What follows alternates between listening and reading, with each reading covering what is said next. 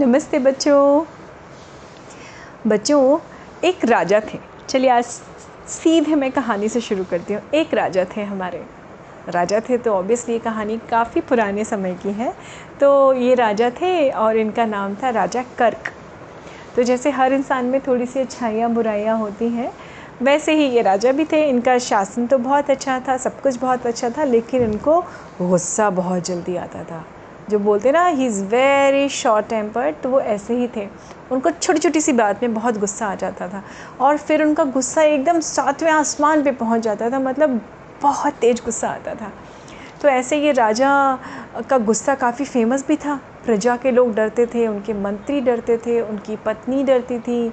सभी लोग को डर लगता था कि, और पता नहीं होता था कि राजा को कब गुस्सा आ जाए, किस बात पे। तो कई लोग उनको सनकी राजा भी बोलते थे, कई लोग उनको बोलते थे, अरे भाई, सब अच्छा अच्छा रखो, ऐसा ना हो कि इस राजा को गुस्सा आ जाए, राजा कर्क आ रहे हैं। अरे तो सब एकदम अलर्ट रहते थे जब भी राजा आने वाले होते थे या जहाँ प्रेजेंट होते थे वहाँ पर। तो बट उनका शासन एकदम पक्का चलता था। तो काफ़ी अच्छाइयाँ भी थी, एक ही बुराई भी थी। ऐसे ही अच्छाइयों और बुराइयों का मिश्रण होते हैं राजा या हर इंसान इनफैक्ट तो इन सब के बीच में उनको जो है राजा कर्क के यहाँ बेटा पैदा हुआ। वो राजकुमार था और छोटा सा था, प्यारा सा राजकुमार पैदा हुआ। महाराज कर्क बड़े खुश थे, उन्होंने कहा, अरे वाह, मेरे यहाँ तो राजकुमार पैदा हुआ है, मेरा वंश आगे बढ़ा है। तो उन्होंने उसका नाम उसका शक्ल देखी और उसका नाम रखा चंद्र, क्योंकि वो चंद्रमा के समान एकदम सुंदर सा था, तेज था उसके चेहरे पे। तो उसका नाम रखा राजकुमार चंद्र। अब राजकुमार चंद्र धीमे धीमे बड़ा होने लगा। अब जब बच्चे होते हैं ना, बच्चों, छोटे से बच्चे होते हैं तो बहुत सारे आप सब बच्चे हैं और बहुत सारी प्रक्रिया ऐसी होती है बच्चों की जो ना चाहते हुए भी ना बड़ों को हंसा देती है। बड़ों को बहुत प्यार आता है बच्चों को देख के। अक्सर अगर आपने सुना होगा, बच्चों के साथ में रहो तो आपका स्ट्रेस रफू चक्कर हो जाता है, भाग जाता है है ना? तो ऐसे ही बच्चे के संग में वो प्यार से अपना वो पल रहा था। कभी वो इरिटेट भी हो जाते थे तो वो वहाँ से हट जाते थे क्योंकि भाई बेटा अपना था, प्यारा था। तो ये छोटे छोटे से चेंजेस राज दरबार के लोग भी देख रहे थे, उनकी प्रजा भी महसूस कर रही थी कि जब से राजकुमार आए हैं, इनकी लाइफ में पैदा हुए हैं, हमारे राजा कर्क की लाइफ में, तब से जो है हमारे राजा कर्क जो है वो काफ़ी बदल रहे हैं थोड़े थोड़े से बदल रहे हैं। तो ऐसे ही एक दो साल निकल गए। अब वो राजकुमार चंद्र जो थे वो तकरीबन कितने आई थिंक ढाई पौने तीन साल के होंगे। एक दिन अचानक राजकुमार चंद्र ने रोना शुरू कर दिया।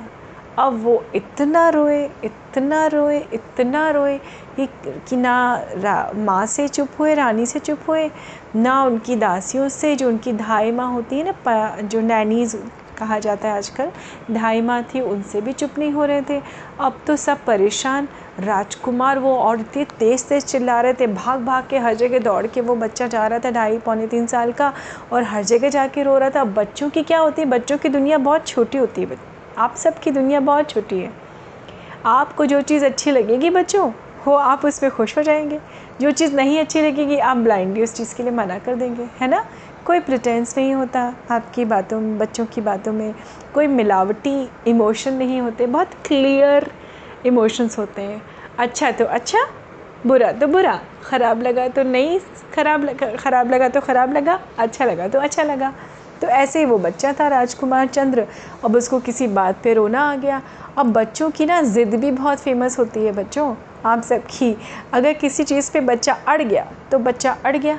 अब वो राजकुमार किस चीज़ पे रो रहा था? पूरे महल में सब हैरान थे और वो रोए जा रहा था, रोए जा रहा था, रोए जा रहा था। अब धीमे धीमे राज, राजा कर्क, जिन्होंने अपने गुस्से पे थोड़ा सा काबू पाया था, बहुत थोड़ा सा अब वो उनका गुस्सा जो है, सातवें आसमान पे पहुँचने ही वाला था, पहुँचने ही वाला था। तो उन्होंने, उनके जो मुख्यमंत्री थे, उन्होंने कहा महाराज मैं कुछ करता हूँ, आप परेशान मत होइए, मैं कुछ करता हूँ, राजकुमार क्यों रो रहे हैं, हमें इसका पता लगाना पड़ेगा। एक काम करते हैं राजवैद्य को बुलाइए। शायद उनके पेट में तकलीफ़ हो शायद पेट में दर्द हो।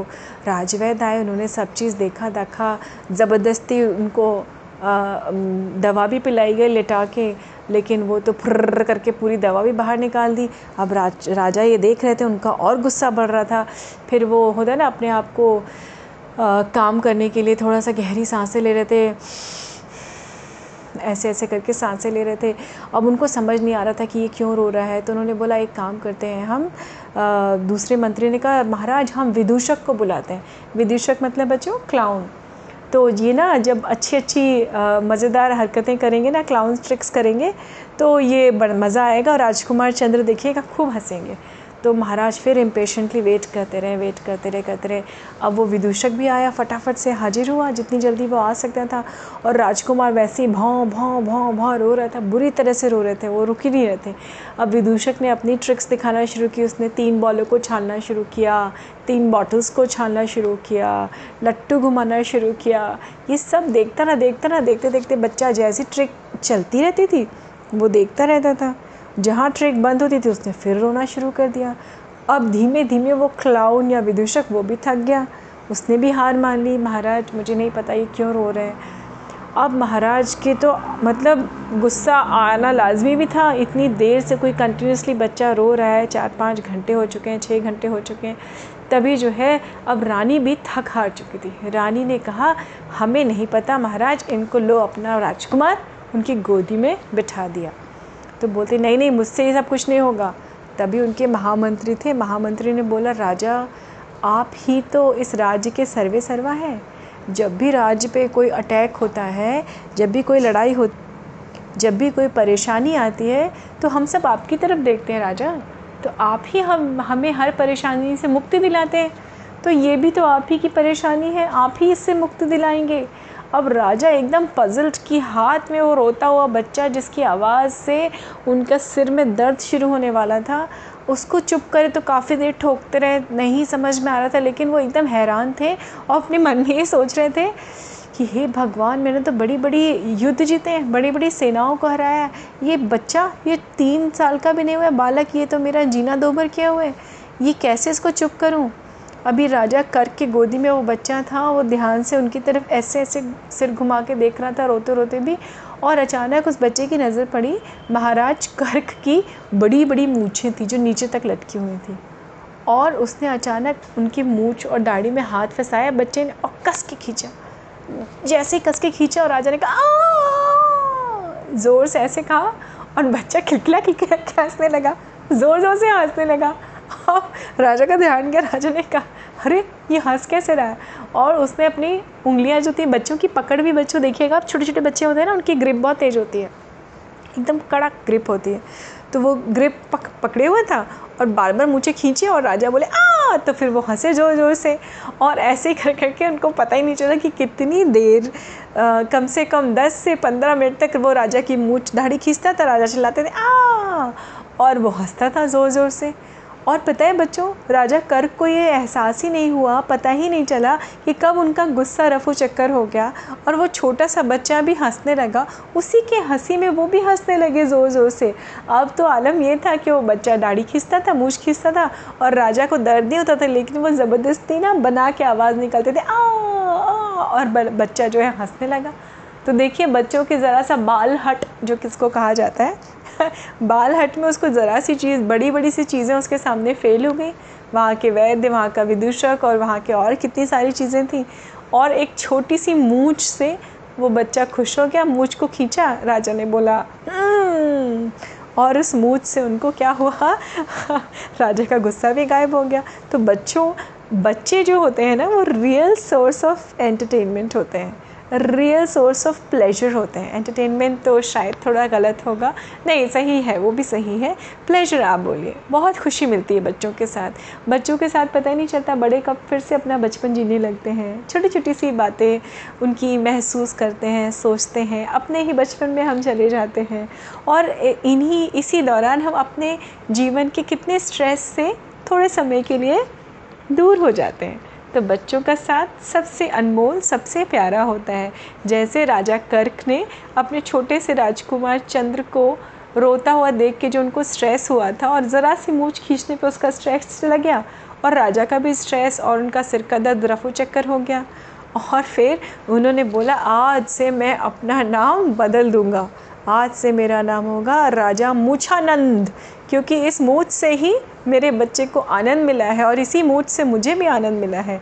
तो राजा कर्क ने अपना नाम तो राजा कर्क ने अपना नया नाम रख लिया, राजा मूछानंद। और उस दिन से उन्होंने एक और सीख ली कि मैं अपना ये गुस्से वाला नेचर धीमे धीमे इस पर कंट्रोल पा लूँगा और धीमे धीमे उन्होंने अपने गुस्से पे कंट्रोल पा लिया और एक बच्चे की छोटी सी हरकत ने राजा को इतना बड़ा ज्ञान दे दिया, शिक्षा दे दी कि एक शॉर्ट टेम्पर्ड होना अच्छी बात नहीं होती है है ना?